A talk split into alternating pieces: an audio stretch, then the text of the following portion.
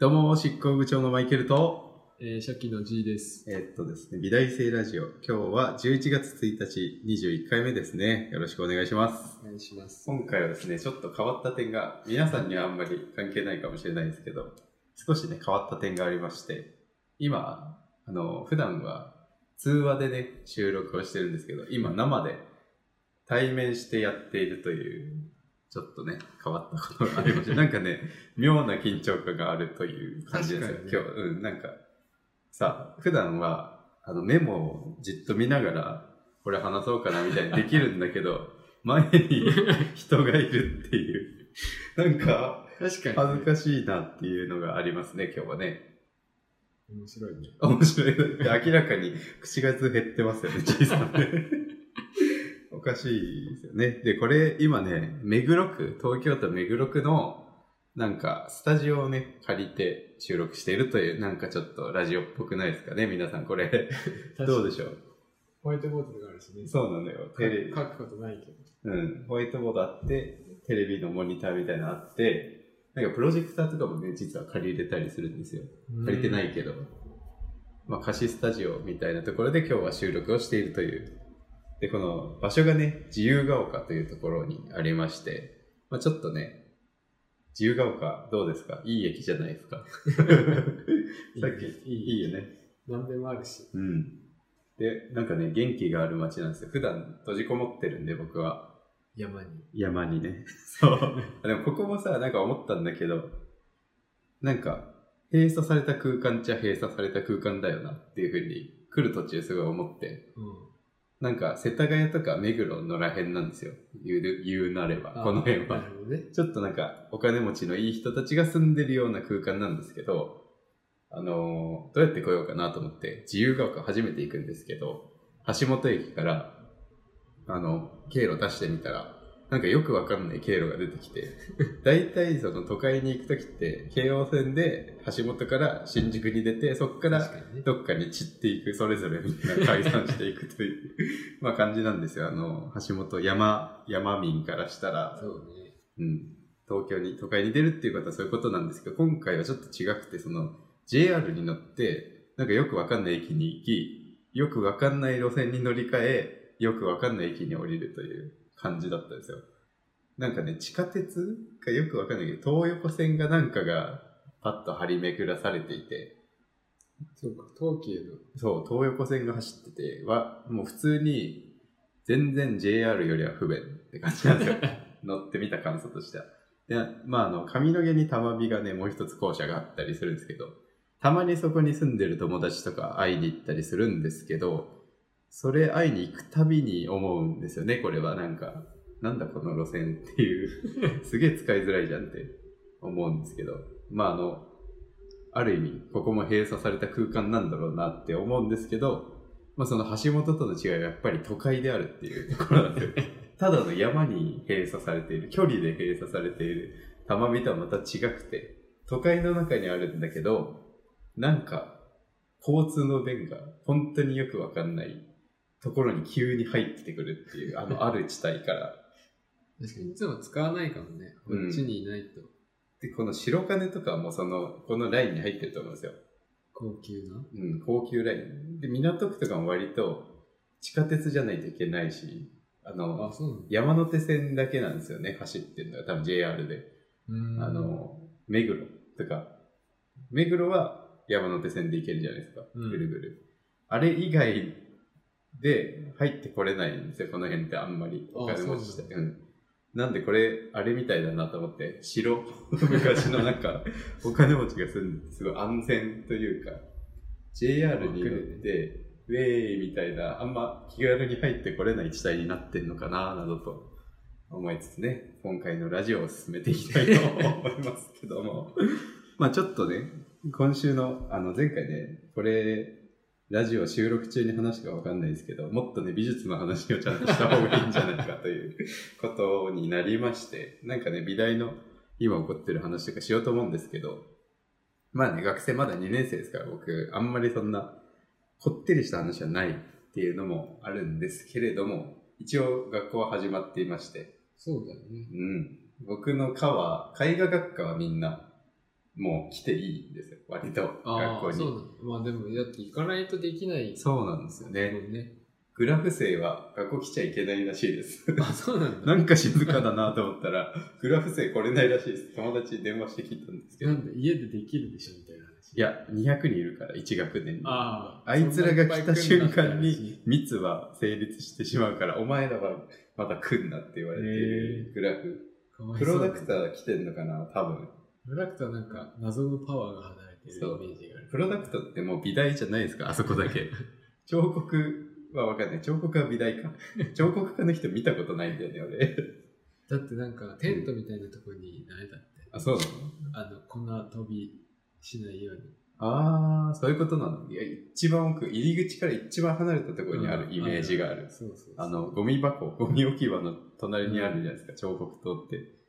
彫刻学科の人は見たことないんですけど、プロダクトはね、工房も割とガラス張りで、そうだね、ドリルとか機械とかめっちゃ使うから、なんか文明があるけど、彫刻家って結構手作業多いから、なんかね、奥だもんね。うん。結構暗号を解いて、それも目黒区と一緒で多分入り込まないと入れないところにいるのかななんて思ったりするんですけど、まあ、前回の収録でね、まあ、話飛び飛びなんですけど、いつものことなんであれなんですけど、なんかサイコパスっていうね単語が出たんですよ。出たんですよ。何のやつですか？ね、あれよ、映画の話、ミッドサマーからね、からの思い出しサイコパスなんですけど。サイコパス映画をね、一個思い出して、そういえば、能男っていうね、映画があって。能男って、日本の映画？そうそうそう。生田斗真さんが主演で、松雪泰子さんかな。ちょっと名前ごめんなさい、女優さんとかあんま詳しくないんですけど、出てて、なんかね、いいサイコパス映画なんですよ、これ。結構ね、サイコパス、演出をするあまりサイコパスがおざなりになるという現象が結構あるなと思っていてサイコパスじゃない人が作るサイコパスみたいなものって結構しらけてしまうなって思う部分があるんですけど、団体サイコパスとかまた違って、宗教団体がサイコパですみたいな感じとはまた違って、この能男って映画は一人の男がサイコパスっていうね映画ですけど、なんかねサイコパスなんですけど、なんか見ようによってはその人がヒーローに見えてくるみたいな瞬間があったり、サイコパスすぎて逆にカリスマ的な悪になったりする見方もできて、ちょっと面白いんですけど、なんか昔っていうかちょっと前に本を紹介したことがあったと思うんですけど、ケーキが切れない、あったね、精神病棟の話なんですけど、そもそもなんていうか、その一般的な知識というかみんなが共有しているものを共有していない人たちなんじゃないかみたいなね、人は人なんだけど、なんかちょっとその足りてないみたいなね、一般的なみんなが持っている部分をちょっと持ってないだけなんじゃないかなみたいな話があって、それにちょっと近くて、なんかこの能男っていう映画はロボットみたいなんですよ、生田斗真さんが、なんかトイレも自分で行けないし、この時間になんないといけないみたいな、この時間にトイレに行く時間とか決まっているからトイレに行くみたいな感じで、で、毎日そう、腕立てを何回してみたいな、ロボットみたいな人なんですよね、生田さんが。っていう映画なんですけど。あ、そうなんだ。で、なんかその、精神病棟みたいな、その、ケーキの切れない少年たち、非行少年たちの舞台になったところって、その、少年院の、なんか、精神科医をやってました、みたいな人が書いてたんですけど、ちょっとそれに近くて、なんか松雪泰子さんが多分そのポジション的な人で、先生、そう、問題ある人たちに対してなんか心理的にお医者さんをするみたいな、分析っていうか、なんかカウンセリングしたりみたいな感じなんですけど、そこに通ってた人が、実は、未だにその少年院を卒業した後も、幼女を、少年を虐待して殺してたみたいな、でそいつを生田斗真さんが懲らしめるみたいな、そういう話なんですか？そう言っちゃったんですけど、全部多分全部言っちゃったんですけど、そういう話でちょっとおすすめの映画とはずれるかもしれないんですけど、これちょっと受験期には見なくていいかなって思うんですけど確かね、受験期だから見れる映画ないですかみたいなお便りだったんですよね、ミッドサマーのやつは。じゃあ受験期だから見れないけど、終わったら見たいってやつ。あ、そっちだったか。じゃあ見てください。我々は見てもいいんじゃないって話。なるほど。の男はすっきりするやつとか、見てもいいんじゃないかと思う。しかも僕も見たの多分ね、これ高校生とかその付近の年なんで、多分なんかちょうどいいんじゃないかって思うんですよ。今見たらどう思うのかなって自分ではちょっと分かんないですけど、当時見て面白かったんで、もしかしたら面白いかもしれないです。で、この男、思い出しサイコパスもう一個なんですけど、思い出した話がちょっとあって、本当に大した話じゃないですけど、小学3年生の時ね、僕の小学校に荻野先生っていう先生がいて、めっちゃ優しくて有名だったんですよ。僕の小学校では、僕のクラスの担任の、ちょっとね、名前が思い出せないんですけど、吉田って気がするんですけど、なんか、やばい先生がいて担任だったんですよ。その人がもう、怖い先生。いや、超だらしない先生として有名で、おっさんでめっちゃ背高くて、いっつもなんか、ケバケバのセーターを着ているおじさんの先生が僕の担任だったんですけど、その人はちょっと名前はごめんなさい、思い出せないですけど、その担任の先生が、やばいでおなじみで、だらしないでおなじみで、保護者から超嫌われてたんですよ。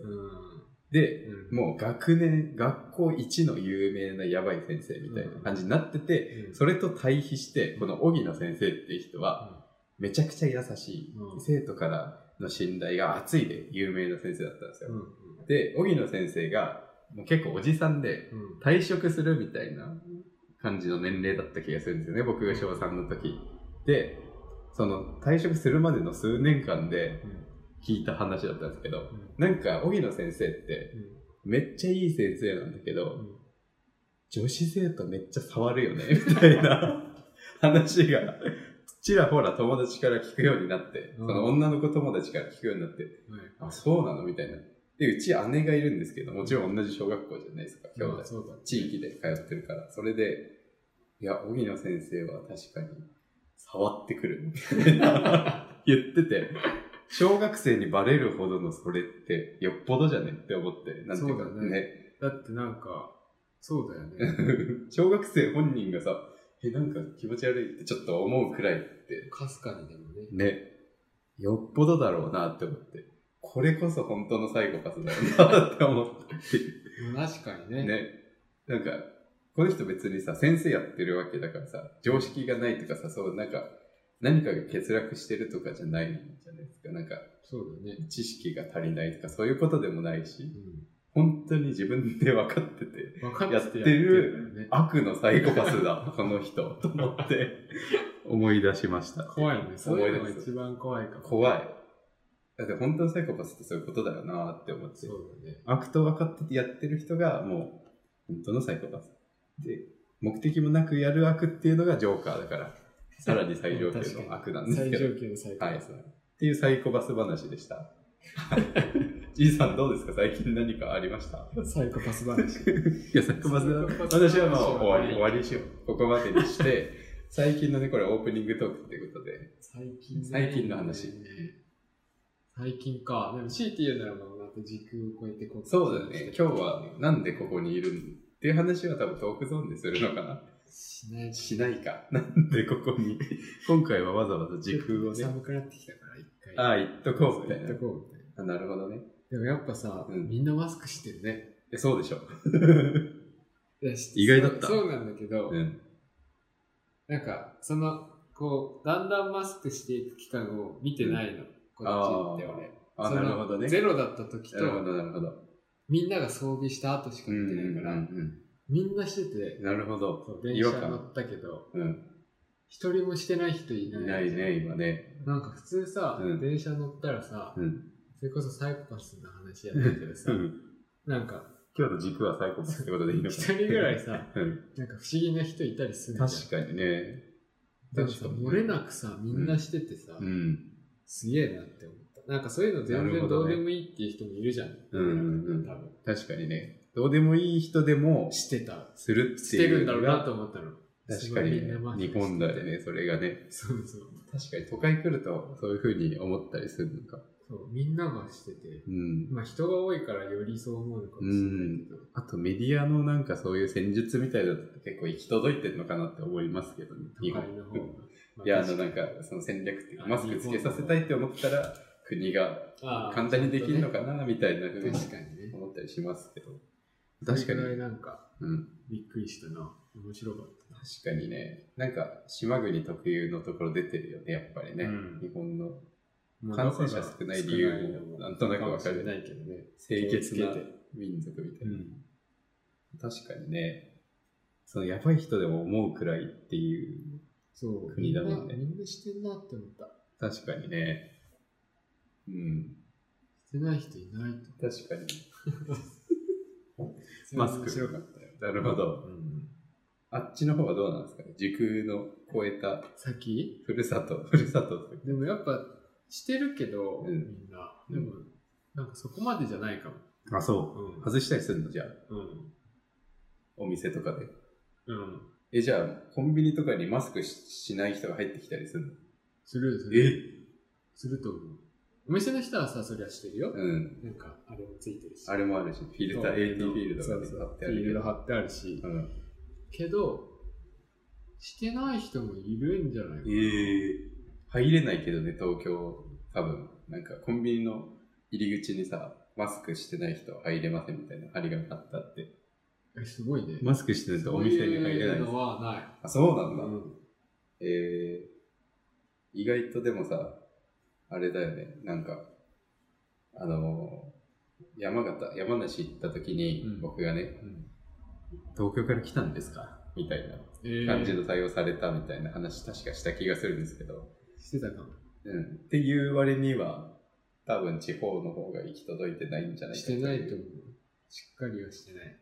現状を見てほしいかもね、そう思うと。じゃあ確かに、ね、都民がみんなしてるんですよ、実は。みんなしてるし、みんなちゃんとマスク買ってますからね。流行ってるし。消毒流行ってるね。すごいなって、うん。検温もされるしね、手首にピッて当てて。される。うん、今日もされた。うん、検温機買ったのかな、みんなあれ。すごいね。買うんだよ。ああ。鉄砲みたいなやつ、ね。鉄砲みたいなやつね。すごいね。あれでもなんか、心臓の病気とかあれで見つけられたりしないのかね。簡単に。うん。確かに。あ、ここちょっと。ガンですみたいな。でもなんかそういうチェックがさ、当たり前になったらさ、うん、なんかいいよね。確かにね。健康になる。ああ。日本人がもっと清潔になっていくんですかね。そういう意味で。多分風邪ひく人も減ってるんじゃないかなって思うけどね。ああ。みんなすごい気をつけて。そう、ナチュラルに。ナチュラル。確かにね。まあ、コロナも風邪っていう話もありますしね。まあ、甘いっちゃいけないですけどね。あんまりね、医療のことは言うべき、医療と成人に関しては何も言うべきじゃないっていうのがありますけど、おとなしくね、美術の話をしておけっていうのがね、上からの。そうだよ、美術の話。ちょっとね、オープニングにちょうどいいなって話があるんですけど、うん、美術の話。美術は全然関係ないです。あ、関係ないんだ。でも美術ってなんか、人間のさ、習慣をさ、分析することって、ね、デザインだったりするわけなんで、そうですね、広い目で見て、まあ、政治とあと医療の話ではないっていうのは確かだからだから美術ではある、ね、なるほどね、話なんだけど、まあ、ラジオやってると、うん、もうちょっとラジオやってるってほどラジオやってないですから別にこういうことをしてるとなんか自分の普段の行動とかって気になってたりしません？なんか注意深く見るようになるというか、そうかもしれないね。うん、なんかこれは喋れるのか、そうそう、それもそう、喋れるのか、これはもしかしたらみたいなね。なんかナチュラル YouTuber みたいなさ、うん、ちょっとこれは話になりそうだぞって思ったら一歩その首突っ込んでみたりとかあるじゃないですか。あとなんか自分って何なんだろうみたいな、うん、考えるようになるっていうか、これ喋ってると特にね。確かに。なんか人生の起伏を意識する、うん、なんかより、うん、なんでこうしたんだろうみたいな、自分の行動に関してもちょっと気になってきたりするんですけど、うん、それちょっとなんかね、変わった習慣みたいなものを見つけたんですよ、僕が。自分の日々の習慣で僕本当に疲れてる時、うちのマンションって言っていいのか、集合住宅にエレベーターがついてるんですけど、入り口あるじゃないですか。エレベーターを乗る側の人からしたら、目の前に扉があって、手の右の方にボタンがあるじゃないですか。で、押したら入る前の、入る前の人からしたら、目の前に扉があって、右にボタンがある。で、ボタンを押すじゃないですか。で、エレベーター来るじゃないですか。で、そのまま入ります。そのまま乗るんですよ。くるって振り返るじゃないですか、普通。ああ、扉を向くために反転するってことね。反転したら、エレベーターの中に入った状態で反転すると、また扉が前にあって、そうだね、右にボタンが来るっていう感じになるのと、まあ複数乗る場合は奥に詰めなければいけないから、まあ、入ってくるっと振り返るみたいなのあると思うんですけど、本当に僕疲れてる時期があって、その時はもう押して、そのまま扉乗って一歩前に出て、そのまま左でこう、ボタンを左で押して、本当はくるっと反転すれば、右にボタンが基本的に押しやすいんですけど、左でそのままピッピッピッってボタンを、自分の階のボタンを押して、閉まるボタンを連打して、で、閉まる、で、開く、で、その後ろのままでで、なんか、エレベーターがあって、なんか、一歩前に出て、で、右に曲がった、左に曲がって、また左に曲がってって、こう、二段階右折じゃないですけど、U ターンするみたいな感じで廊下がなってるんですよ。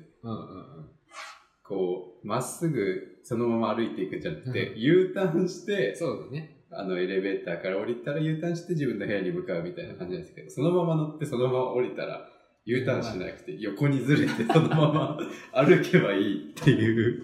で、しかもなんか奥にも入らなくて、エレベーターの中に一歩も入らなくていいって、一歩だけ入るだけだから、もう扉が閉まればいいってこと。歩数も節約してもう動きたくないみたいなのがあって、そういうなんか習慣、変な習慣みたいなのあって、自分でも、その時は変だなとは思ってなかったです。別に。思ってないんだ。人とは違うだろうけど、これは楽だから俺はやるんだっていう気持ちだったんですけど。で、なんか、ある日姉がうちに遊びに来ることがあって、その話をしたんですよ。なんか疲れてる時はこのまま乗って、実際見せて、ちょっと先入って、つって。俺はこのまま乗るから、つって。いや、それやばいよ、みたいな話になって。よっぽど、めんどくさがり屋みたいなこと言われて、散々言われたんですよ、その時。で、まあそれ以来やってないですけど、それで、ある日ね、学校を今再開してて、僕らの学科はね、で、写真の授業があって、それ、コンピュータールームでパソコン作業をするっていう感じなんですけど、多分じいさんも言ったことあると思うんですけど、情報センターっていう建物があって、メディアセンターが、メディアセンター、真ん中、そう、多摩美の広い土地の真ん中に立っているメディアセンターというところで授業があって、で、友達の山内くんっていう人がいて、なんかちょっと、やばい子なんですよ。僕の友達って3人くらいしかいなくて、その、やばいやつしかいないですけど、そのうちの一人、三原神のうちの一人、やば三原神のうちの一人の山内くんっていう子がいて、もうエッチな絵ばっかり描いて、ゲームの、それはちょっと失礼なんです。ゲーム映画好きで、めっちゃ好きなゲームがあって、その好きなゲームの絵ばっか描いてるやつがいるんですけど、そいつが、そのメディアセンターのエレベーターで一緒になって、それやってたんですよ。入って、振り返らずに、そのまま乗るっていうやつをやってて、あ、それってなったんですけど、めっちゃバカにしてやったんですよ、そこで。お前どんだけめんどくさがりなんだよって言って、攻撃の方に回るという話が。ナチュラルになってたの？そう。友達乗ってんのにやるんだ、こいつと思って。それやばい習慣って俺は心得てやってたから一人の時しかやんなかったけど、そいつは普通に二人で乗った時それをやってて、ちょっと羨ましいなって思ったという、そんな素直に生きられて羨ましいなって、でもめっちゃバカにしてやりましたけど、で、その山内くんに、いやお前それやばいよって言ったら、いやお前に言われたくねえって言われて、バレてんのかなみたいな。なんとなく同じタイプっていうと多分バレてるだろうなっていう話をちょっと、オープニングにちょうどよくないですか？学校の話。学校メディアセンターの場所分かったし。そう。思い出し話なんですけどね。いいね。まあそれくらいですかね。でも学校再開するとちょっと、なんか面白いことがあるような気がして日々を送れるんですけど七浪してるじゃないですか、僕がそう、ね、急にたまにこれ入れてくるんですけど情報としてね、情報として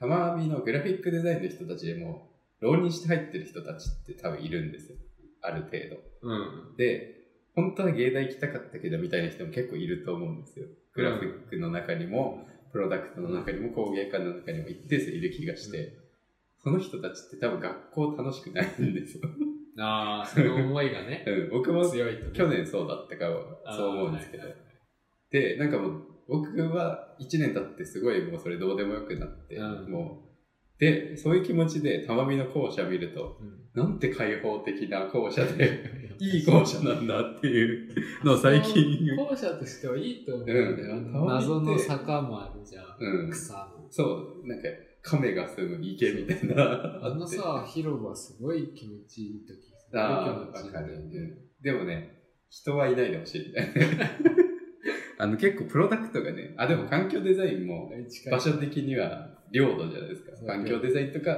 プロダクト民の領土になってる。そうそうそう真ん中に庭があって、そこで結構お昼にハイキングしてる人が生徒でね、いたり、あと、ピクニックじゃない？ピクニック、ごめん、ハイキング山の森。山だからな。ピクニック。間違ってないかもしれない。うん、まあ座ってなんか、談笑してお昼ご飯食べてるみたいな人たちがいて、んだよこいつって思ってたんですけどでも自分がやるとしたらすごいいいなって思うんですよ、うん、でも客観的に見るとこいつらマジかって毎日思って見てるという横目で見たりするんですけど、あれいいよね、校舎よく考えたら大学生で自分の通ってるキャンパスがあんな感じだったら4年間楽しいはず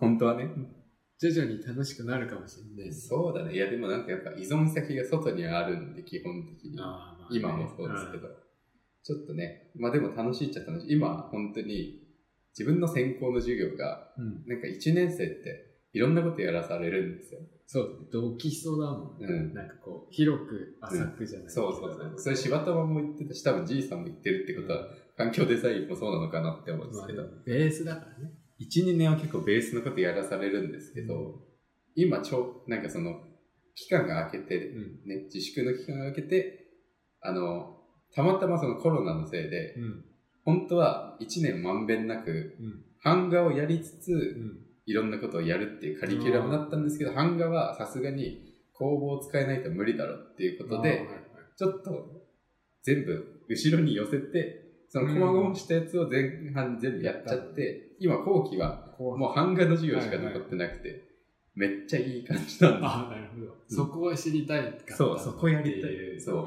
なんかね、1年生の時は俺なんでここ来たんだっけと思う瞬間が結構あって、確かになんか先生に別に褒められるわけでもないし。4年間しかないからさ。うん、そうなんですよ。でさ、それこそさ、うん、情はあれじゃん、ちゃんと基礎がさ、あってほしいね。まあ普通の人よりはできるはず。そう、なんかそのスキル的な部分をさ、うん、そこまでさ追求しなくてもよかったんだけど、普通の人よりは楽しくできる。そういう人にも向けてもやってるからさ、ちょうど基礎がいっぱいあるから、うん、俺はね良かったけど、それが確かにね、歪んでるんですよ。浪人には優しくない中って逆に現役にも優しくない場面とかもあったり。まあ確かに。うん、中途半端っていうか、その、浪人1年くらいして多分ちょうどいいのかなっていう感じがするんですけど、美大だと基礎の部分全然足りないし、みたいな。美大だけだと。逆に浪人長いと、なんかいらないこといっぱいやらされるみたいな感じのことがあって、ちょっとややこしかったですね。バランスがね。うん。まあでも、いい校舎だなっていうのは最近思いますね。何分から始めたっけ、これ。50分くらい。50分。じゃあ結構入っちゃったオープニングやりすぎましたね。はい。じゃあその辺にしておきましょうオープニング。執行部プレゼンツ美大生ラジオ。このラジオは執行部部長マイケルと初期の G が美大受験、学生生活のあれこれやデザイン、アート、建築などなど2人が気になったことをおしゃべりしたり、時にはゲストをお呼びして投稿したりするポッドキャストです。今回は第21回11月1日よろしくお願いします。します。はい。ということでなんかねやっぱりね緊張するね生でトークっていうのも久々だもんだって、まあそれもあるね、そうだね。あ、でも、毎月2回通話してる、ビデオ通話してるから、別になんか、その回久しぶりみたいな感じになるわけではないけど、なんか面と向かってやるっていうのが、初めてじゃない？そうだね。この携帯で、この感じで。なんか2人とも、なんかかしこまってトークするみたいな、初めてなんで、確かに緊張してるって言ってる場合でもないんですけど。なんかね、あ、まあいいや、それは。ちょっと、なんか、柴玉のゲストの、あ、言っちゃった。ちょっと、今のとこ忘れてほしいんですけど、無理か。編集しないよね、これだって。しないよね。まあ、しようともできる。いや、いいけど、もう出ちゃったものは出そう。しょうがない。ちょっとね、そのスペシャルやろうって話、どうしようかなっていうのがあって。そこで話したいなっていう話とちょっとね、ごっちゃになりそうで、大変なんですよ。なんか、その、言いたいことがあって、はい、僕結構最近ラジオ、いろんなラジオ聞いてて、それで芸人さんのラジオも聞いたりするんですけど、ボケとかツッコミとかって言うじゃないですか。お笑いのプロの人たちの単語だと思ってるんですよ、僕は。その、ボケとかツッコミっていう。なんでそれに代わるちょっと言葉みたいなのを使いたいなと思って。我々が使うものはボケじゃなくて、これは、なんだろう、仕掛けるとかさ、っていうのかな。ツッコミはツッコミじゃなくて、相づちって言いたいんですよ。ただの。なるほどね。素人術ということで。プロじゃないのね、何かとは、このボケの部分をどうしようかなと思るんですけど、ボケじゃなくてなんだろうね。難しいね。攻撃攻撃と相づち。なんだろう。ふざけ悪ふざけまあでもそれぐらいになるよね。だってボケじゃなくてさ。プロじゃないからさ。面白くないし、実際。ボケっていうほど面白くない。なんかね、ほんと、オードリーさんのね、ラジオをよく聞いてるんですけど、それ聞いてると、本当に素人はボケとか言っちゃいけないなってすごい思うんですよ。二人ってなんかね、ルールがあるのが面白くて、僕が聞いてる感じ。なんかね、得点がやっぱ笑いを取るっていうのが基本得点っていうゲームをしてるな、二人っていうのをすごい聞いてて思うんですよ。ラリーして。今、カスが行けみたいな感じで合図出してボール投げて、それキャッチして、タッチダウン、得点みたいな感じだったりっていうのが聞いてて面白いなって思ったんですけど。やっぱ素人でやると悪ふざけと相づちくらいですよね。ちょうどいい。っていう話を本当はそのゲスト会でしたけど、来るゲスト、呼びたいゲストの人が、なんか、俺がどう思ってるかって話をしたくて、その人に対して。はいはい。僕の悪ふざけをすごく絶妙な相槌を打ってくれる人だって思ってるんですよね。っていう話をしたくて、それでボケツッコミっていう言葉使いたくねえなっていう話をね、ちょっとメモするの忘れてたから今ちょっと迷子になっちゃいましたけど、その話ではなくて、今回は。まあ、読書の秋ということでね、今回はちょっとまとまったトークというよりは、本の紹介みたいなものをね、しておこうかなと思うんですけど、今回ね、その、目黒区自由が丘で収録してまして、で、なんかちょっと、僕4時半くらい、本当は5時、あ、これ、まあ、いいか。5時に待ち合わせしてたんですけどね、夕方の。早めについてちょっとうろうろしてたんですよ、自由が丘。初めて行く駅だから。それでちょっとなんか3冊ね、ふらふらっとでかい本を買ってしまって。大きいね。そう、古本屋がね、ちょうどいい、めっちゃちょうどいい古本屋があってで、今ちょっと版画が楽しいから、こういう絵画のね、アーティストのフランスのそれはデッサン、素描なんですけど、なんかこの構図とかって独特なんですよね、やっぱなるほどね。黒とか白のバランスをこう使うのかって考えてるんだろうけど、何が起こってるかよくわからないみたいなのをちょっと知りたいなと最近思って。書いてあるもんね。そうそうそう、解説してくれるから。そう、なんかよく皆さんが思い浮かぶ、美術と聞いて思い浮かぶような絵画です。そういう絵画が僕は実は好きで。それについてちょっと。それが素描なんだ。素描。なんか白黒の鉛筆だけで描いてくれてるからいいなって。なんか版画もだいぶこれよりというか、白黒の世界に近かったりするんで。で、今、ちょうど僕が描いてる作品とかもそういう感じになっているので、あと漫画も描いているから、確かにね。これ背景とかね。白黒の歴史だもんね。そうなんですよ。建物の、なんかちょうど、僕が今描いた漫画があって、うん、なんかプロじゃないから漫画描きましたみたいな感じではないんですけど連載グランプリっていうのをやってて、今ジャンプルーキーっていうところですね、うん、そこでデジタルの漫画を描いたりしてるんですけど、描いてる途中で思ったことがたくさんあって、あ建物とかどうしようみたいな描いてて、そうね、うん、難しいよねあれ、うん、あれから考えてるのってすげえなって、うん、ゼロからだったから、どうしようから今適当に書けばいいかくらいのレベルになった適当に書いて、ね、とりあえず書こうみたいなレベル、どうしようではなくなったっていうか、でそこで思うのがやっぱり普段のインプットっていうか、こういうところ見たり、なんか自分が書くつもりでこういうの見ないと出てこないっていうか、書くときにただぼんやり眺めてるだけじゃなくて、なんかインプットとして見たいなっていうふうに思って、今本をね3冊買ってしまったっていう思い、めっちゃでかい。これなんだろう、例えるとしたらハリーポッターくらいの重量あるよね。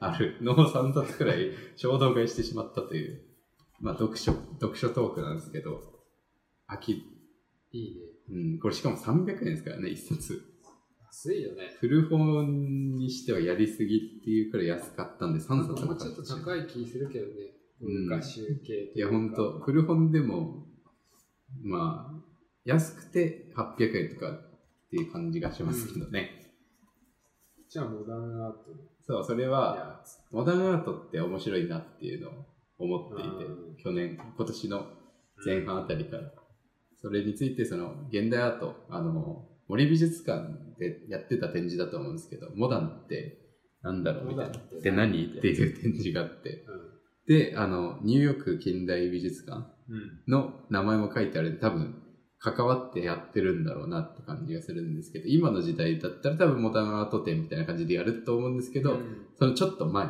モダンって何みたいなところの展示だと思うんですけど、それの画集かな、結構重い、これもハリーポッターくらいの重さがある感じの3冊300円、確かにこれ見るとさ、建築も出てくる、うん、あこの時期にこういう建築、うん、モダン建築って呼ばれるやつ。なるほど。モダン建築って何なんですか、ちなみに。なんかこういうやつ。こういうやつ。シストみたいな。幾何学っぽい。ああ、なるほどね。そうそうそう。結構でもさ、そのさっきの話を本当は本紹介した後の後にしようと思ったんですけど、インプットがどうとかって話は。なんか今日来る途中、電車の窓から街を眺めていて、なんか。まあいいや、これはちょっと本先に紹介しましょうかで、この本ではなくて、実は紹介したい本が2冊ありまして、今回は、まあ、文庫本で出ました表参道のセレブ犬とカバーニャ要塞の野良犬という本なんですけど、これはオードリーの若林さんが書いている本、エッセイなんですよ。旅行記でしょ。旅行記と、あとそしてバトンが渡されたという小説、うん、瀬尾舞子さんという方の小説、この文庫本2つを今回紹介したいんですけど、うん、もうこれね、うちの近く橋本に書店あるじゃないですか。あるよ。あそこにランキングみたいなの出てて、売れ行きランキングみたいな、はいはいはい、それに表参道のセレブ犬とカバーニャ要塞の野良犬が1位になってて、うん、おーよかったと思って見てたんです。これ僕はAmazon で買ったんですよ。予約で、はいはい、当日に届くように買ったやつで、それを書店で見て、あ、1位になってるな、これはツイッターでツイートしようかなとか迷いつつ、ちょっと本人にエゴサしてるんで、多分本人がそれでちょっと1位だよっていう、こういう地方のなんか書店でも1位になってるよっていうことを知ってほしいからツイートしようかなと思ったけど、そういうの嫌うだろうなと思って、もしエゴサして引っかかってしまった時に嫌な気持ちになるかなと思ってやめたんですけど、結局その若林さん、ラジオをよく聞いてるオードリーの若林さんの出したエッセイなんですけど、文庫化だよね。そう、もともとあったハードカバーのエッセイが売れて文庫本化したという、うん、しかも解説が DJ もそうなんですよ。解説がね、めちゃくちゃいいんですけど、うん、ちょっとずれるんですけど、ハードカバーの方を書店の、その橋本の書店、うん、あれなんだっけ、有林堂だっけ、有林堂で見て、うん、10万部突破みたいなの書いてあって、うん、それ結構多分昔、ちょっと前のことだと思うんですけど、文庫本で10万部、あ、違う、ハードカバーで10万部ってことは、1000万、1200万くらいかとかちょっと思いつつ、それで文庫本化するんだ、うん、本っていう風な感想だったんですけど、うん、10万部ってすごいんですよね、やっぱ。文字の本で。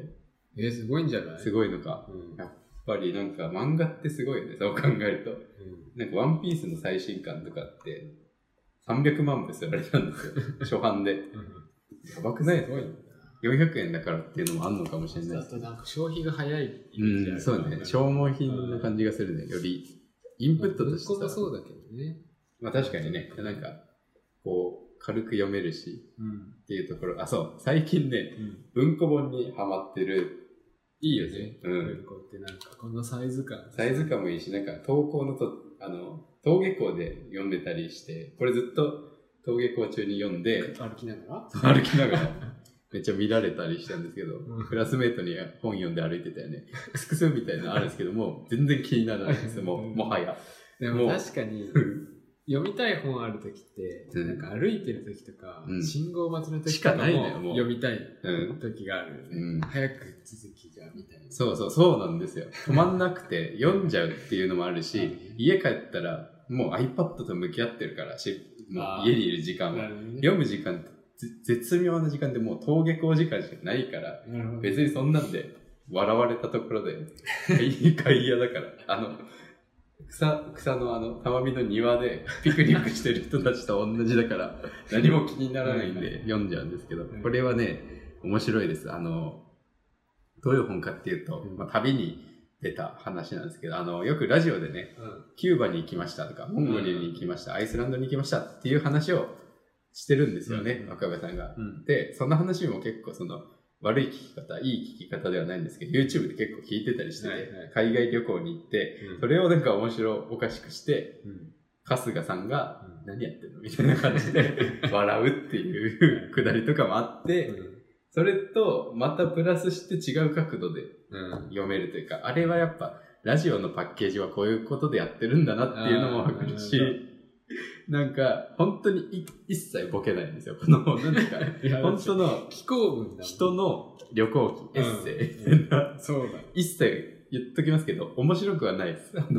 お笑いは全くやってないんですけど、なんで本読むのかなってすごい考えてて、僕の中でなんで今読書になんか中学生高校生とか一切読んでなかったんですよ、文章なんて、はいはいはい、むしろ嫌いくらいだったんですよ、うん、で最近本当に読書をするようになって、で、なんか嫌いな本とかっていうのも出てきたんです、最近。いろんな本に手を出すから、なんだろう、この本みたいなのも出てきて、うん、でもこれは気になって読んじゃうっていうのがあるから、うん、何なんだろう、この差は、ね、みたいなのがあって、まあそれについて今回話していくんですけど、はい、若林さんっていう人間にすごい僕が今、興味を持っているから、まあそれはあるだろう。読んじゃうんですよね、やっぱ。なんかね、読めない本ってなんかね、途中でいらない文章、いらない行っていうのが出てきてこの行いらねえみたいなのが多くて、その最初の 2,3 ページ見て、もういらない行が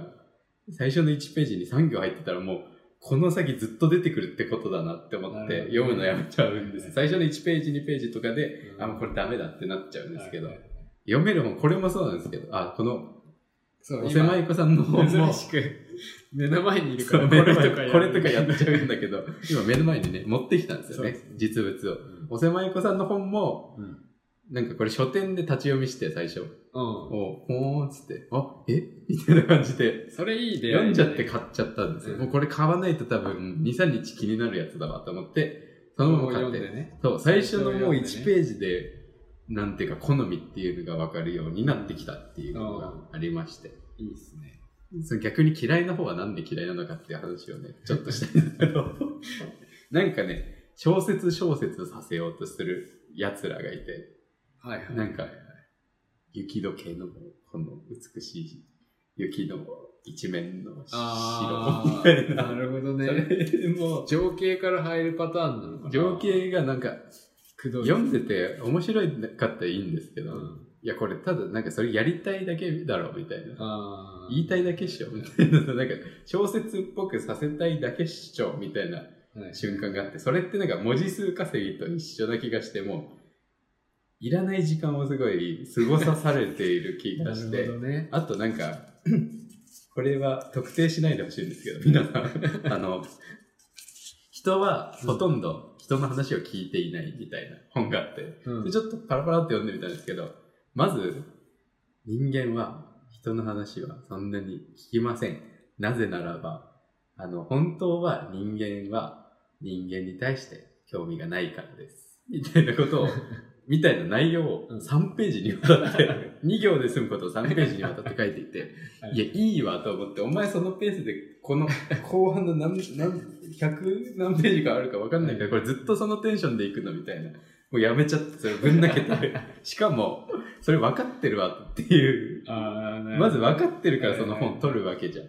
そうだよねって共感から、僕実は YouTuber やってるんですけど人って人の話でね聞かないんですよ、やっぱりカットしている情報だけを聞いてて、うん、っていうことがあるんですけど、うん、それ体感でなんとなく人が人の話は聞かないっていうのはなんとなくわかるんですけど、うん、それだから手に取ったのになんかその説明をしてるというかその説明すっ飛ばしていいだろって、そうじゃないとこの本取んないから、ね、そもそもって、え、そうなの？人って人の話聞いてないのって取るわけないじゃんって思ってその本っていう本は読まないんですけど、この本は本当に良くて、なんかね、若林さん視点で旅エッセイを書いているっていうのが良くて、それはそうじゃんか。いや、そうなんですけど、その視点って何かって言ったら、なんかひねくれ者の人見知りのネクラの、ね、友達いないの、うん、なんか職人気質の、うん、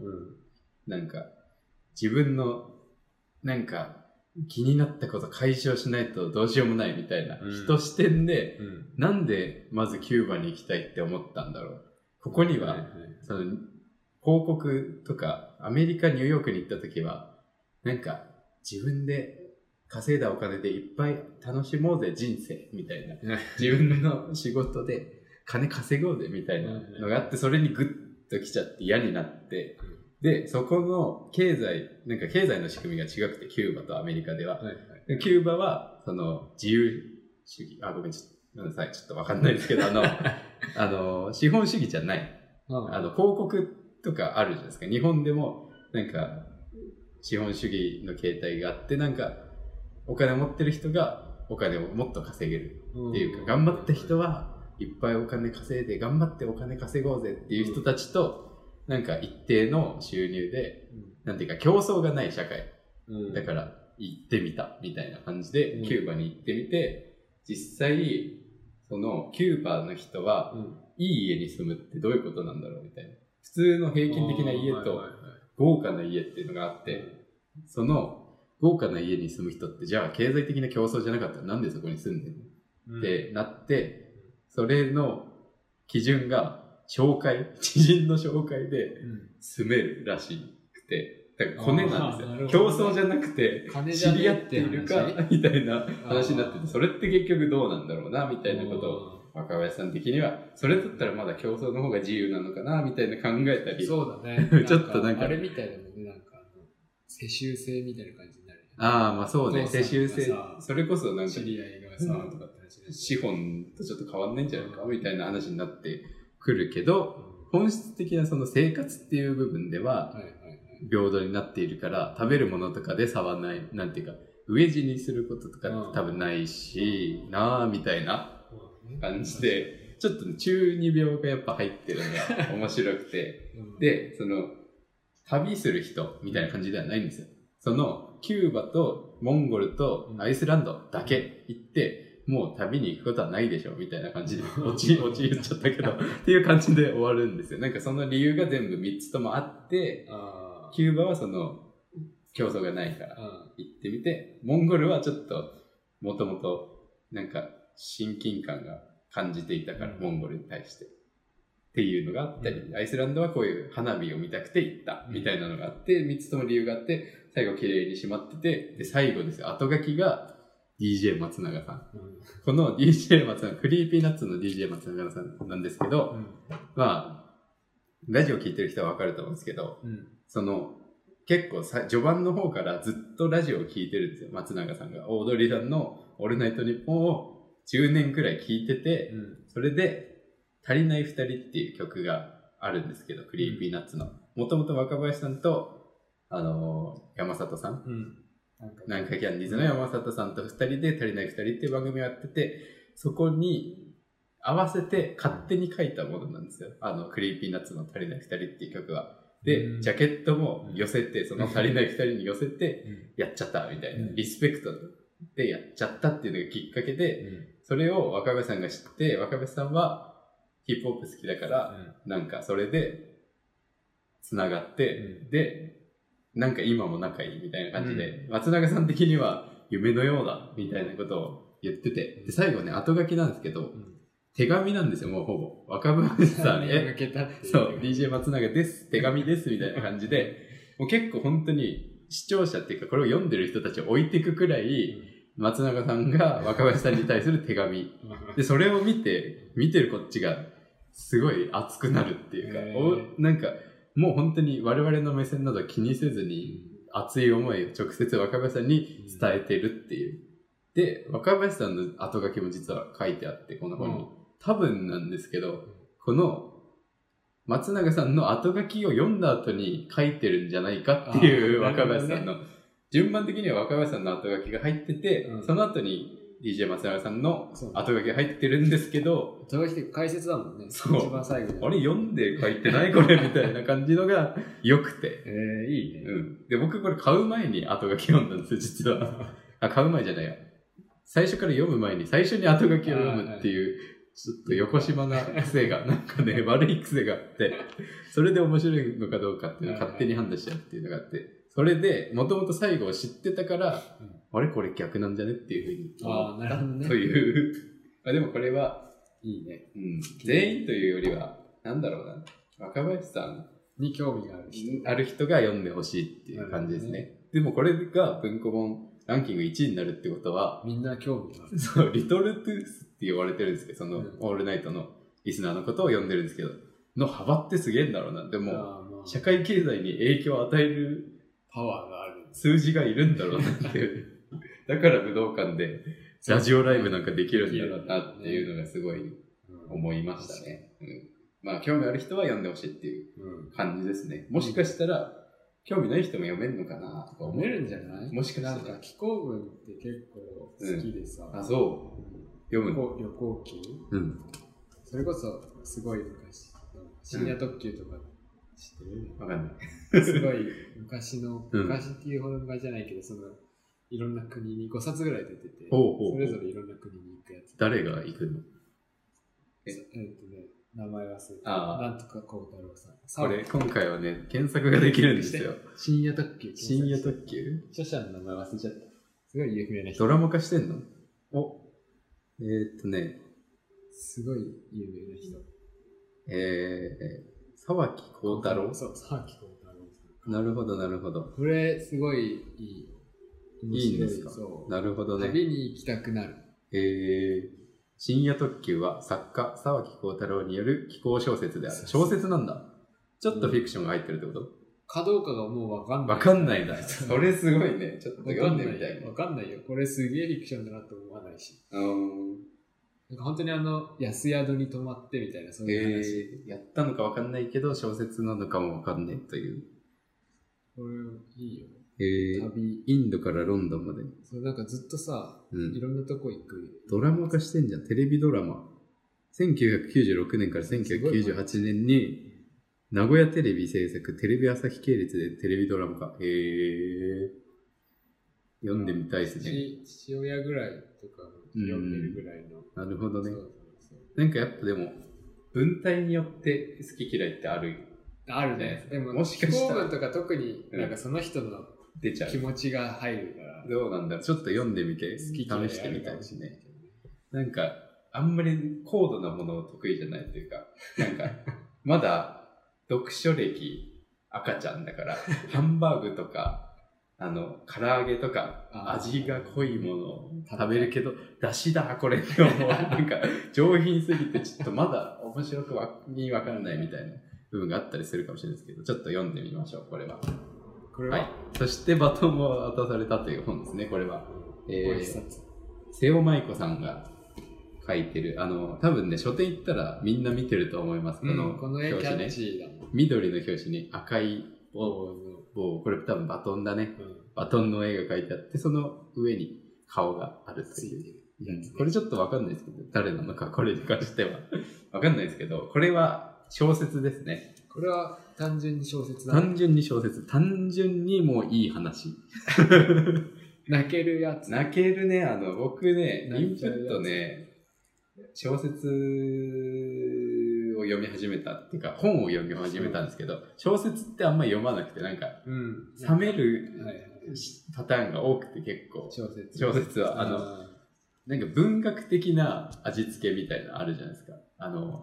こういう空気ですっていうのをうまく文章で表現できたら、それはもうかっこいいみたいなさ、なんか最後になんか透き通った風が通りましたみたいなのを、なんていうか日本、わかる自分、我々がドラマとしてなんていうか生きてて、あ、そういう瞬間あるよね、なんかこの瞬間いいなって思う瞬間をうまく文章化したらいいでしょみたいなのがあったりする気がして、それはちょっと、まだ早いっていうか、っていうか、単純にストーリーとして面白いんですよ、これは。うん、いい空気をうまく言語化しているとかではなくて、うん、シンプルに物語の流れとして面白いなと思って、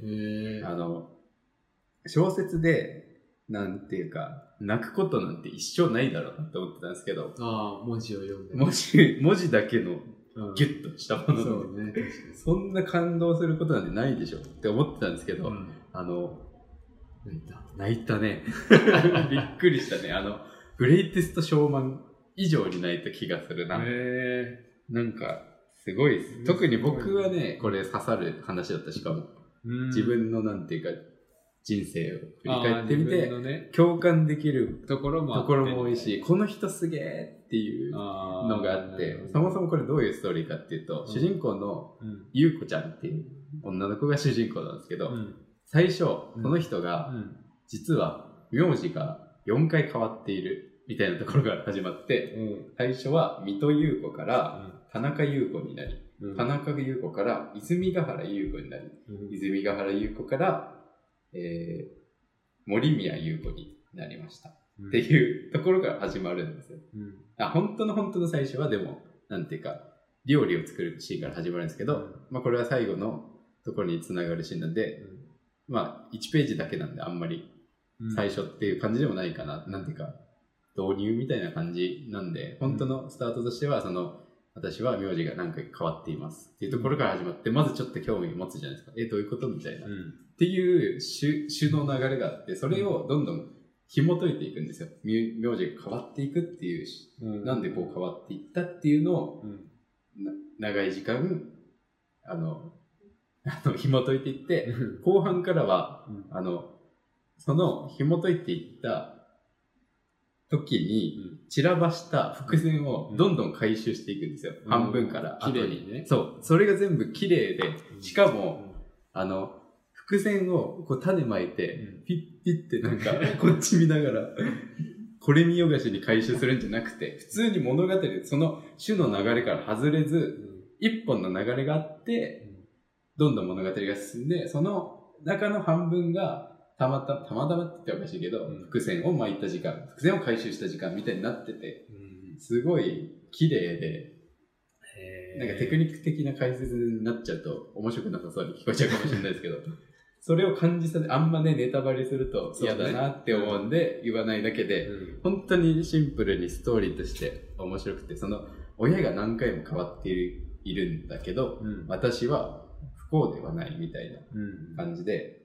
うん、って言うんですよ。愛されていてって言って、うん、いやそれはなんかこっちも読んでる人としてはフラットな立場で見るじゃないですか、うん、それはどういう意味なんだろうみたいなのを、うん、この子がそういうふうに言われて、うん、なんかそう思い込むしかないような状況だったのではとかさ、うん、なんていうか不幸な部分に目をつむってそう思っていくしか生きていけなかったのかなとか思ったりして、うん本当にでもいい親なのかなみたいな、ちょっと半信半疑的な感じで読んでいくところがあって、うん、それを、まあ、回収していってくれるという感じで、で最後は最初の1ページ目とつながるっていう感じなんですけど、もうねいいっすね。なるほどね。びっくりした。なんか小説でこんな心をグッと掴まれることあるんだ、あ、文字の塊で、うん、そんなことあるんだっていういい出会いです、ね、びっくりしたね。映画とかアニメとか見るより全然良かったです、これに関しては、最近、ここ最近のね。なるほどね、うん、ここ最近のちょっと作業用○○っていうところが話があるんですけど、うん、あの漫画描いてるんですよ、やっぱ僕今、うん、はいはい、あの学校にいない時間はほとんど、うん、iPad に向き合ってApple Pencil で漫画を描いているって時間なんですけど、その時になんかもう音楽の作業用ミュージックじゃなくなって、一日その、うん、受験期って結構その1日6時間のうちに1個の作品作るみたいな感じだったんで、うん、音楽ってちょうどいい BGM だったんですけど、うん、4分くらいじゃないですか、1曲が、うん、それを聴きながらその6時間のうちのちょっとエンジンをなんか回転数上げたいときに聴く、1時間だけ聴くっていう作業用 BGM みたいなものとして音楽ってちょうどよかったんですけど、最近はもうあの映画とかアニメとかちょっと長編っていうか30分のやつを12話くらいとか20話とか50話とかあるものを流していって1ヶ月スパンでものを一つのものを作ったりするから、うん、それくらいのものを見ててちょうどいいっていう感じなんですけど、ね、スパンがね、そう、それで結構その今アニメとか流してるんですけど、うん、それより全然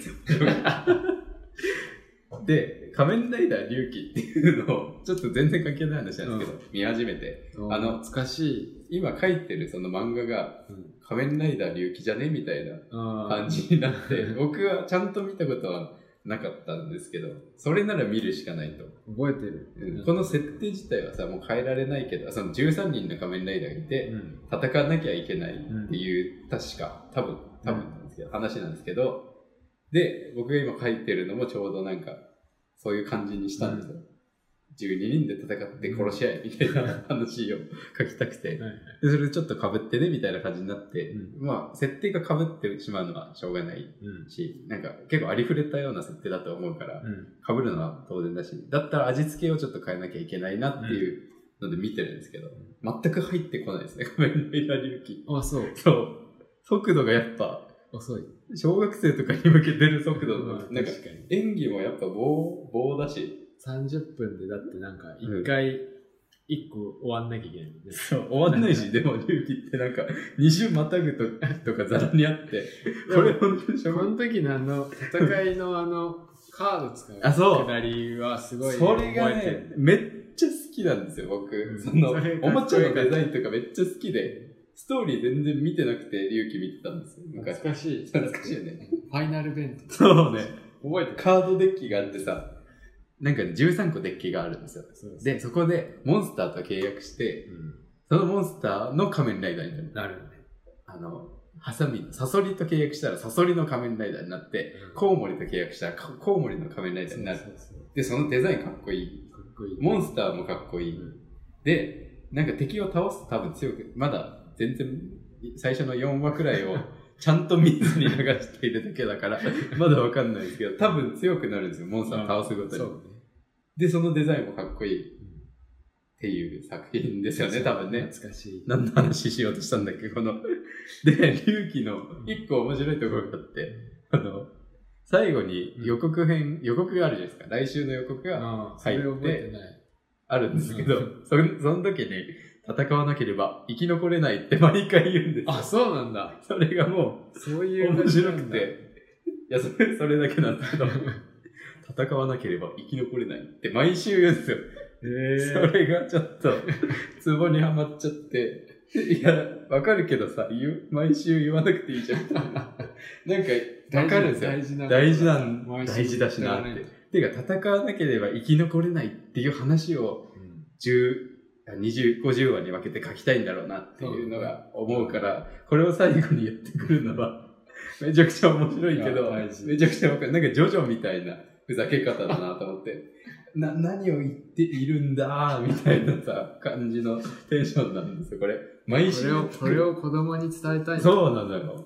戦わなきゃいけない。てか、これ毎週最後に言わないと、伝わんないんだろうな、子供にはって思って、足したんだろうなって思うと、なんか、良くて、うん、いいなって、そこがいいなっていうお話でした。で、まあ、インプットの話なんですけど、まあ、漫画描くようになって、その、電車のね、窓から見える景色、時間やばいよね。何時なんだろうと思って。ね、そう、本当は、もう、多分ちょっと過ぎても大丈夫だっていうところがあってやってるんですけど、その、電車のね、窓から見える建物とかも、ちょっと、見るようになって、漫画描くと思って見るようになると、なんか、目が開けて見えるっていうか最近、覚醒して、ああ、これも見てる。そう。見てるものが増える。電車乗ってるだけで楽しいじゃんみたいになっていますという話ですね。ちょっと乱暴でしたけど、最後。こういう話でした。なんか、インプットがね、変わってきましたよっていう話なんですけど。まあ、っていうね、っていう、あれなんですよ。っていう話なんですよ。っていう。俺は、そうだ、俺見てるから忘れて思い出した。執行部プレゼンツデイセラジオはポッドキャスト配信アプリアンカー、Apple Podcast、Spotify などさまざまなサービスで執行部長で YouTuber マイケルとシャキの G がお送りしています。はいはいっていうね、一応お伝えしておかないと、ね、何で聞けるのか分かんない。え、何で聞けるか分かんない。あ、そうだね、誰が何で聞くか分かんないですけど、あ、そうだ、それ言わないとね、アンカーとかっていうこういうブース欲しいね。確かに。で、なんか紙で貼ってさ、流れみたいな見てさ、あ、俺のターンだみたいな。やりたいよね。こう実際時間、ここ、ダメなんじゃないの？多分15分くらい過ぎても大丈夫。あ、そうだね。そっか、俺のターンになると、ね。そうですね。ないんだけど、でも本の話したって。そうね、秋だから。読みたいなと思っては思ったんですけどね、はいはいはい、これらも。うん。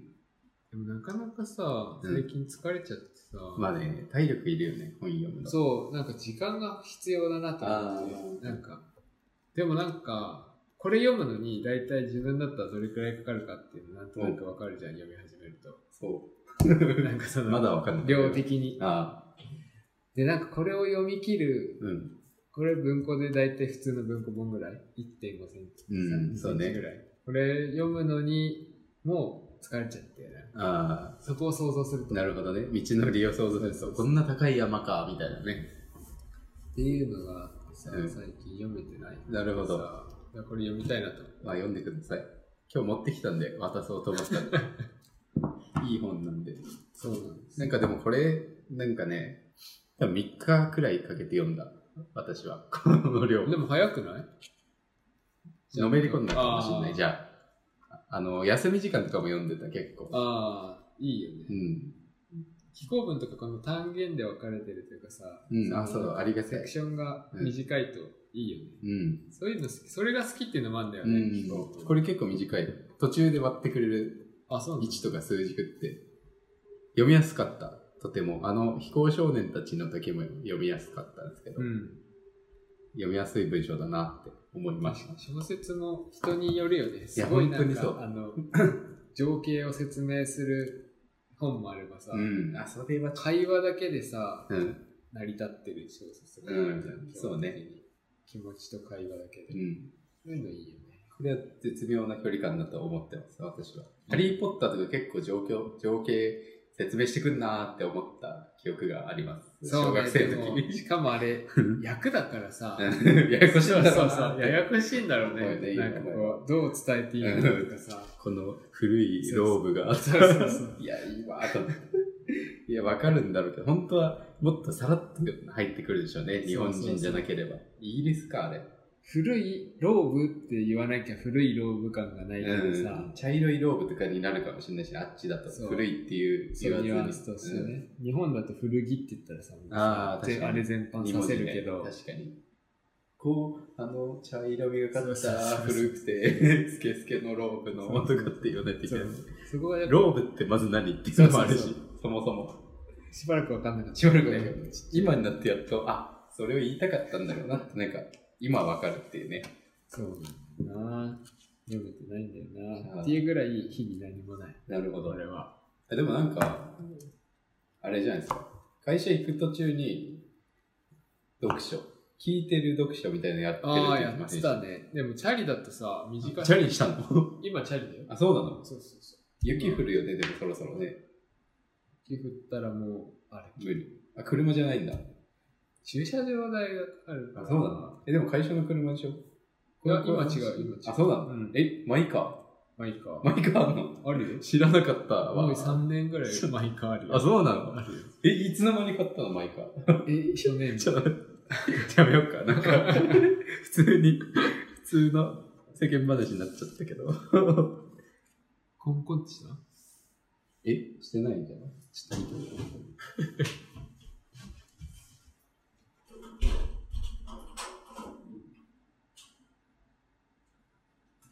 気のせい？レーです。コンコンのレーです。どうなんだろうこれ、ラジオで。今の事件は。それぐらい今、なんか違うところでやってるよって感じ。あ、なるほどね。それもなんか楽しめる人だったらもう何でも楽しめるよ。何でも楽しめるだろう。ペコパだね。でも、こういう場所欲しいね、確かに。そうだね。なんか今、場所が欲しい欲がすごくて。ああ、はいはい。なんとなく、その、何するにしても。ああ。どういうことするの？でもなんか模型作ったりとか単純に、うん、触りたいの。今、うん、ずっと見てるブログを書いてるブロガーの人がいて、はいはいはい、その人がどこだっけな、地方に古民家を100万で買って、うん、安いのか。そう、庭付き100万。まあ、一費は多分かかるんだけど、固定資産税とかそういうのがあるけど、ね、もう買い切りで古民家1個ガンって買って、自分で直しながら今ちょっとずつ住める場所を増やしてるっていうのやってて、ああ、いいなと思って。やりたい。なんか勉強にもなるし、自分で。とりあえずさ、じいさんが今やりたいことは、そうなんだろうね。うん、手で動かして、勉強するっていう。そうやりたいな。デスク勉強じゃなくて。そう、自分で壁紙剥がして、うん、汚いとこきれいにして、うん、漆喰塗って。漆喰ね。で、俺がそこに壁画描いてっていうこと。そうそう、壁作ってて。でもさ、それぐらいの部屋あるとさ、何やるにもいいなと思って。なるほど。こういうところを借りずとも。じゃあ俺それ撮ろうかな、カメラで。今日は住めるようになったでしょうかつって。あ、ここは建てますね。このスペースは暮らせます。つって。ちょっと今日は帰ります。また住めそう。眠りそうにはないので。ってやりたいね。なるほどね。どこに寝てるんですか？外に寝てる。ちょっと家で。まだちょっと住んではない。ちょっと疲れちゃって。なるほど。そういうなんか動きはあるんですか？そうしようみたいな。いや、だからそういうのを思うということは、うん、はいはい、なんかやりたいんだろうなと思って、うん、どっかでね、うん。でも今の環境にいるとできないから、できないっていうかやってもいいんだろうけど、うん、今の場所と今のタイミングと、うん、今のやってる仕事だとできない。うん、なるほど。きっとね。仕事の占める割合でかそうだな、この3つで言うと。そうね。場所と。そういう意味ではなんかこう、うん、まあしかも一人でやっても面白くなさそうじゃないですか。そうですね。飽きそうだし。なんかだんだん、なんで今日寝れねえんだろうとか思いそうじゃない。いや、自分の家でやるんだ、それは。じゃあ、なるほどね。なるほどね。そうそう。それは面白い。だから、そういう意味では、ちょっと変えたいなっていう感はあって、なるほどね。ちょっといろいろ調べたりしてはいるけれど、でも怖いじゃんね。何が？その、なんか、本一冊読んでみようと思って、読んだことない本読んでみようっていうんだと、うん、1000円ぐらいでチャレンジできるけど、うん、それやると最悪0円でチャレンジできるしね、立ち読みで。そうやってなるとさ、ちょっと資金が必要だったりするし、あ、確かにね、1000円がね。場所もなんかこう、動きができなくて、なってきたりとかさ、するから、でもいいなと思って、あるんだよね。なるほどね。そうそうそう。なんか結構安定して道を作っていくタイプじゃないですか。そうそうそう。にしてはなんか面白い挑戦をしようというところなんですね。でもそれを安定思考が邪魔している。邪魔している。なるほどね。だと思う。ああ、なるほどね。なるほど。わ、うん、かるな。なんとなく。だからそういう意味ではその漫画描こうと思って。漫画書いて、投稿してとか、うん、YouTube やろうと思って、うん、YouTube やって、投稿して、やり始めたらさ、ついてくんじゃん、うん、なんかそういう。なるほど。こう、功績というかさ、実績というか、そうだね、積んだら積んだだけ、うん、それはゼロになることってほぼない。はいはいはい。この積み始めることを今できずにいるから、なるほどね。ああ、どうなんだろうなと思っている日々ですね。ここの2人でも対照的ですよね、そう考えると。そうと思うね。安定思考がないから多分僕の場合は、なんかないものがたくさんあるんですけど、今出てこないですけど、なんかね、それで生きづらいなっていう瞬間、なんていうか、人間力というか社会力みたいなのがなくて、生きづらいシーンっていうのがたくさんあって、でも、やりたいことはやっちゃえみたいなタイプ、うん、そうね、と、うん、安定思考だけど、うん、やりたいことをやろうっていう時にそう多分、ね、思考が邪魔をするみたいなタイプと、なるほど、面白い組織ですね。対照的、あ、なるほど。そうよ、でもそろそろだからさっきフラッと言ったけど、うん、ゲストが来てほしいね。そうね、なんとなくどっちかっていうとどうなんだろうね。じいさんに近い気がするけど破天荒な部分もあり計画的破天荒みたいなゲストなんです、ね、呼びたい人が計画的破天荒、なんていうか学がないんですよ彼女は。悪い意味じゃなくて、なんていうかいらないっていうものをすごい割り切って捨てるタイプの人で。ああ、なるほどね、うん、うん、いいと思う。英語とか、なんかね、勉強全然しないんですよ、やつは。それを本人は欲してないからしないっていう、なんていうか割り切り。でも、仕事、やりたい仕事に関しては、狡猾に、なんていうか道を作って、はいはいはい、ゴールして、はいはい、次のゴールに行くみたいな、幻影量なんですよね。だから、ハンターなんですよね、みんな。いいね、ハンター。面白い。なんか、うん、ね。なんかリアルですね、このラジオは。なんかそうだよね、27歳の過渡期の迷いがね、溢れている。なんか、10年後とかに本当にやりたいことをできててほしいっていうのを毎回思うんですよ、このラジオで喋ってるたびに。なんていうか全ての人が、いや我々がだってこうさ、喋ってるのに何者でもないじゃないですか、別に我々、なんでこんなことしちゃってるんだろうっていう恥ずかしさみたいなのが毎回あって、これを喋ったからには、なんていうか本当にできることをできるようになってほしい、10年後には。確かにね、5年後10年後にはっていうふうに思うですよね。だからゲスト来てほしい、だからっていう接続しないですけど、でもなんかこうタイミングでこう、外の人のそういうのはなんかこう、定点観測できてる、しかもいい外の人だしね、なかなかいないんですよ、その外の人で刺激になったり、なんていうかためになる、自分たちにとってもためになるし、相手にもためになるみたいな人ってなかなかいないじゃないですかって思うんですよ、僕は。こっちにいて、なんか変な人ともいっぱい関わる機会があったりすると、こんなにいないかっていうか、じいさんとあれ2人でラジオやってるの結構すごいことだなっていうのを、確かに、ね、歩いてて思うんです。散歩してる時に思ったりして、たまたま高校のさ、一緒で同級生で、なんていうかこんなトークっていうのもまたちょっと恥ずかしいんですけど、話をトークにも変わるものないかな。ボケとツッコミの悪ふざけ相槌に変わるトークってちょっと恥ずかしいんだ、自分で言ってて。確かに。小話にしよう。この小話ができる、通じないんですよ、そもそもこの話っていうのが通じないなっていうパターンが多くて、なんていうか、一個の問いかけにいろんな仕掛けを仕込んで、問いかけてみたものに対して、何言ってんのみたいな感じで終わっちゃうこととか結構あるじゃないですか。本当はこういう展開にして、ここについて話したいための、奥にある核を話すためのきっかけの最初の一手として話しかけてるのに、何言ってんのって弾かれて終わるみたいな一手目を、だから最後の10手目の核に到達しないみたいなことが、まあプロの人たちは10手じゃなくて100手として、我々の場合は10手目くらいまでは到達したいなっていうところまで到達しない機会は多いですよね。確かに。だからいい外部の人っていうのは希少ですから、来てほしいなという。確かにね。なんか別に作家さんがいるわけじゃないからさ、なんかこう作り上げられたものを喋ってるわけじゃないから、そうなんですよ。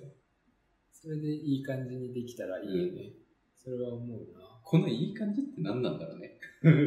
最近ラジオ聞いてて思うんですけど、いろんなラジオ聞くんですよね、タイムフリーで、で、まあ、バナナブーンとかも久々に聞いてみたりして、受験期に結構寝る前にラジオ流して、全く話は聞いてないんですけど流すだけ流すにぎやかしにバナナブーンと不毛の議論を流してた時期があって、面白かったなって記憶もないんですよ、ちゃんと聞いてないからそもそも、で久々にちょっと今ラジオとか聞けるようになってバナナブーン聞いてみようと思って聞いたら、ちょっとなんか速度が足りないなっていうふうに思って今聞いてみると、面白がって聞いてたような気がするんですけど、なんかもうバナナマンの2人ってもうハングリーさとかってないのかなって思うんですよ。なんかゴールしすぎて、あとなんか満たされすぎてて、なんていうか大御所だからもうちょっと聞いてて忙しく食らっちゃうというか、なんかまだそこに行けてない自分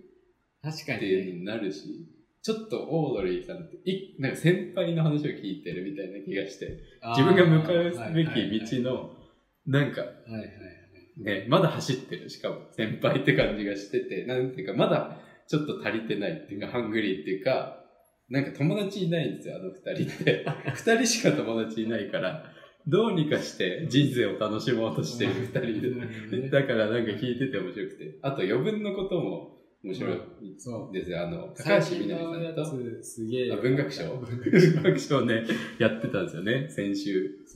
浅井亮さん、小説家の浅井亮さんと高橋みなみさんがやってる余分なことっていうラジオ、日曜日のラジオも面白いくて、あとハライチのターンっていうのが好きで、ハライチのターンもいいね。猫ちゃんニュースってやつね、毎週よくわかんない始まり方するんですけど、でもお笑いじゃないんだなっていうのをすごい思って、共通点、なんかお笑い、プロのお笑いを聞きたいわけじゃないんだっていうの、余分なことを聞きたいし、ハライチのターン聞きたいし、ラジオでねで、バナナブーンとか不毛の議論ってあんまり今は今違う、確かに不毛の議論も笑いを追求しすぎてる感じがして、なんか笑いっていうものにストイックすぎて、笑いを聞きたいわけじゃねえんだっていうのをすごい思ったっていう、なんていうか自分をさらけ出す感じじゃないなって思うんですよ、毎回作り上げて、そう、練って練って毎週玉こねてやってるみたいな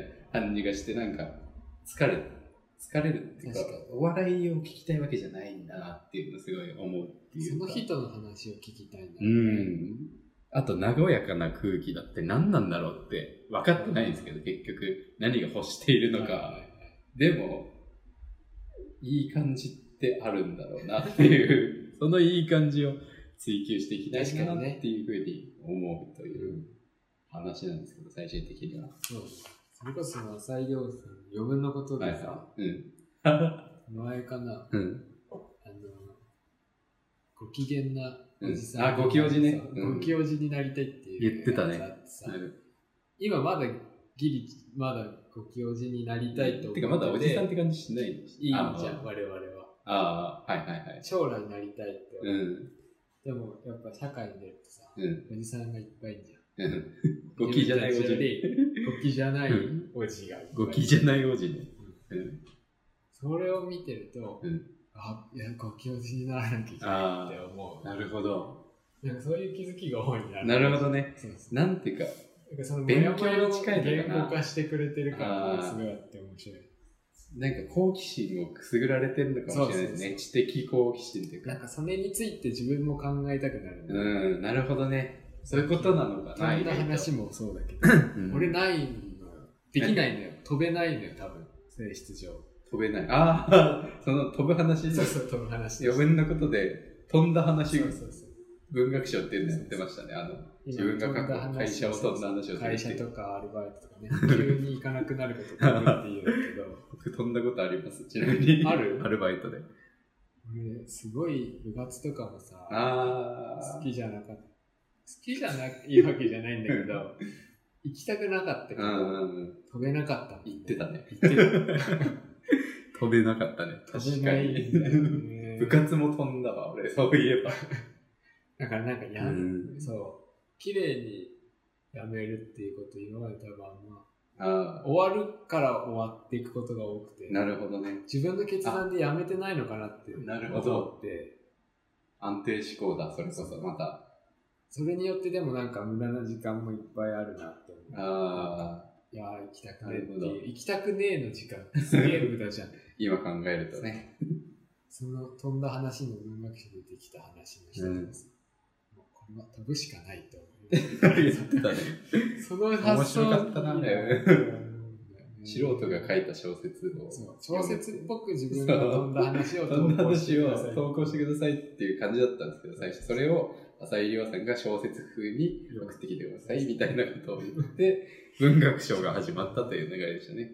やっぱね、良かったよね。良かったね。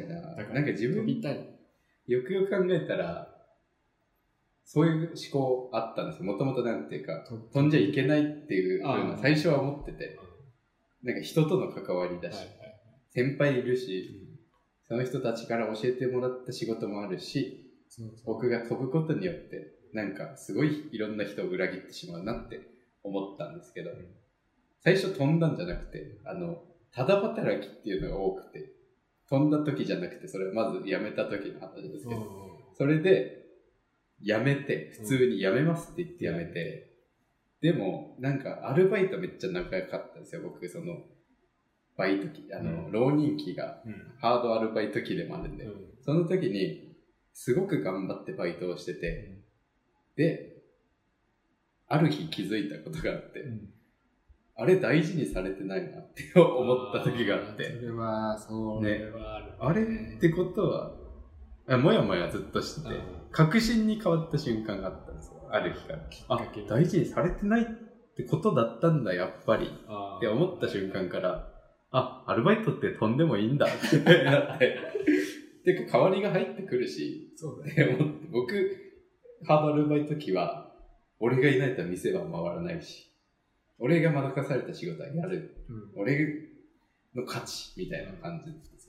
1時間でどれだけ、良質な1000円を提供できるからっていうのを思っていたけど、替えなんかいくらでもいるし、無断欠勤してもお店は回るし、大事にされてないしあれ飛んでいいじゃんってなって、それ以来飛びまくっているというバイトを。ああ、そうねそうか、なんかだから一回飛んでみたいけど、でもなんかバイトなんだけどね、バイトは僕が就職まだしてないし、就職に対してすごい重く考えているっていうのもあるし、それは就職だから、バイトは飛んでいいけど会社は飛べないから就職するに対して腰が重いっていう思いがあるんで、もしかしたら会社とね、やっぱバイト飛ぶのはね、違うよねだから一回飛んどけば、会社の飛びはいい飛びは多分転職だよね。なんかそうそう、飛ぶ先が見えての飛びだよね。やっぱ会社の飛びって言ったら、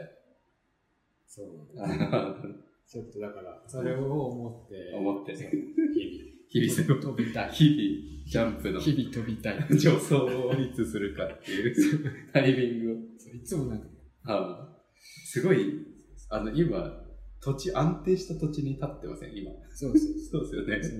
飛ぶ先、なんか困るんじゃないですか。遠いんだよ、飛ぶ先。土台がすごい安定してる土台に立っているだけに。だから、あんま言わない方がいい。助走して。助走しかしない。助走練習。往復してる。シャトルランしてるから。なるほどね。飛ぼうとして戻って、飛ばしてしまう。シャトルランしてる。飛ぶんだろうね、でもね。それをやってるってことは、もう飛びたいんだろうなって。走ってるのさ、疲れてた。なんか、飛ぶ先をこう眺めてるとかじゃなくて、シャトルランの練習してればもう飛ぶよね。でも疲れちゃう。シャトルランで疲れると。なるほどね。助走なしで飛ぶことになるのかもね、そしたら。飛ぶ。戻ると思っても、土台が落ちるパターンが落ちる。飛ぶじゃなくて落ちるちょっと怖いね、それはね。なるほど。落ちるぐらいなら飛びたい。飛びの奥深さ出たね、今ね。ただ飛ぶだけじゃダメなんだ。落ちないように飛んでるんだよね。本当は飛ぶなんだ、やっぱ。正式には飛ぶ。文学賞でやってたのは、ちょっと落ちるっていうのも紛れてたと思うよ。飛ばなきゃいけないから、落ちるんじゃなくて。落ちちゃうから、落ちちゃうやばいから飛ぼうって言ったらどう計画的に飛ぶかあやばいって飛ぶかただ落ちるかっていうだったらどっちかに飛ぶわけですね。自分の意思で飛ぼうと。そうです。なるほど。そういう文学も光ってましたもんね。そういえば飛ぶしかないみたいなのは完全に自分の意思で飛んでますもんね。そうそうそう。あんま他のラジオの話30分聞かないと多分分かんなくなっちゃいますよね。余分なことの先週の放送を。なるほどね。まあそんなこんなで時間が経ちすぎていますけど、なんか曲紹介あるらしいですね今回。でもいいんじゃない？いいっすか？でも曲だけは追加していくって感じ。追加したんで。ああ、特にそうですよね。コンセプトに沿ってないんですよね、今回確か。そうそうそう。ゆっくりとした時に BGM として聴きましょうっていう曲を勝手に入れておきましたよ。もしかしたら来週紹介するかもしれない。それはいいんじゃない？もう紹介しなくていいんじゃない？入れといて、たまにこっそりさ、入れるだけ入れとくっていうのももしかしたらありかもしれないですね。はい。ということで、そろそろいい時間ですかね。美大生ラジオでは、執行部のホームページのメールフォームと、執行部のツイッター DM、執行部の美大生ラジオのツイッター作ろうかなって思うんだけど、そういえば。ああ、いいんじゃない？ね、質問箱分かりづらいじゃないですか。うん、じゃなくて、美大生ラジオのツイッターアカウント作ったら、そこに DM で送ってもらおうかなと。確かに。うん。なんで、多分フォロワーとかフォローもゼロ。いくんだろうけど、最初っていうかしばらく0010とか0とか、あ、でもそれでさ、フォローしてくれる人ってさ、絶対リスナーだよね。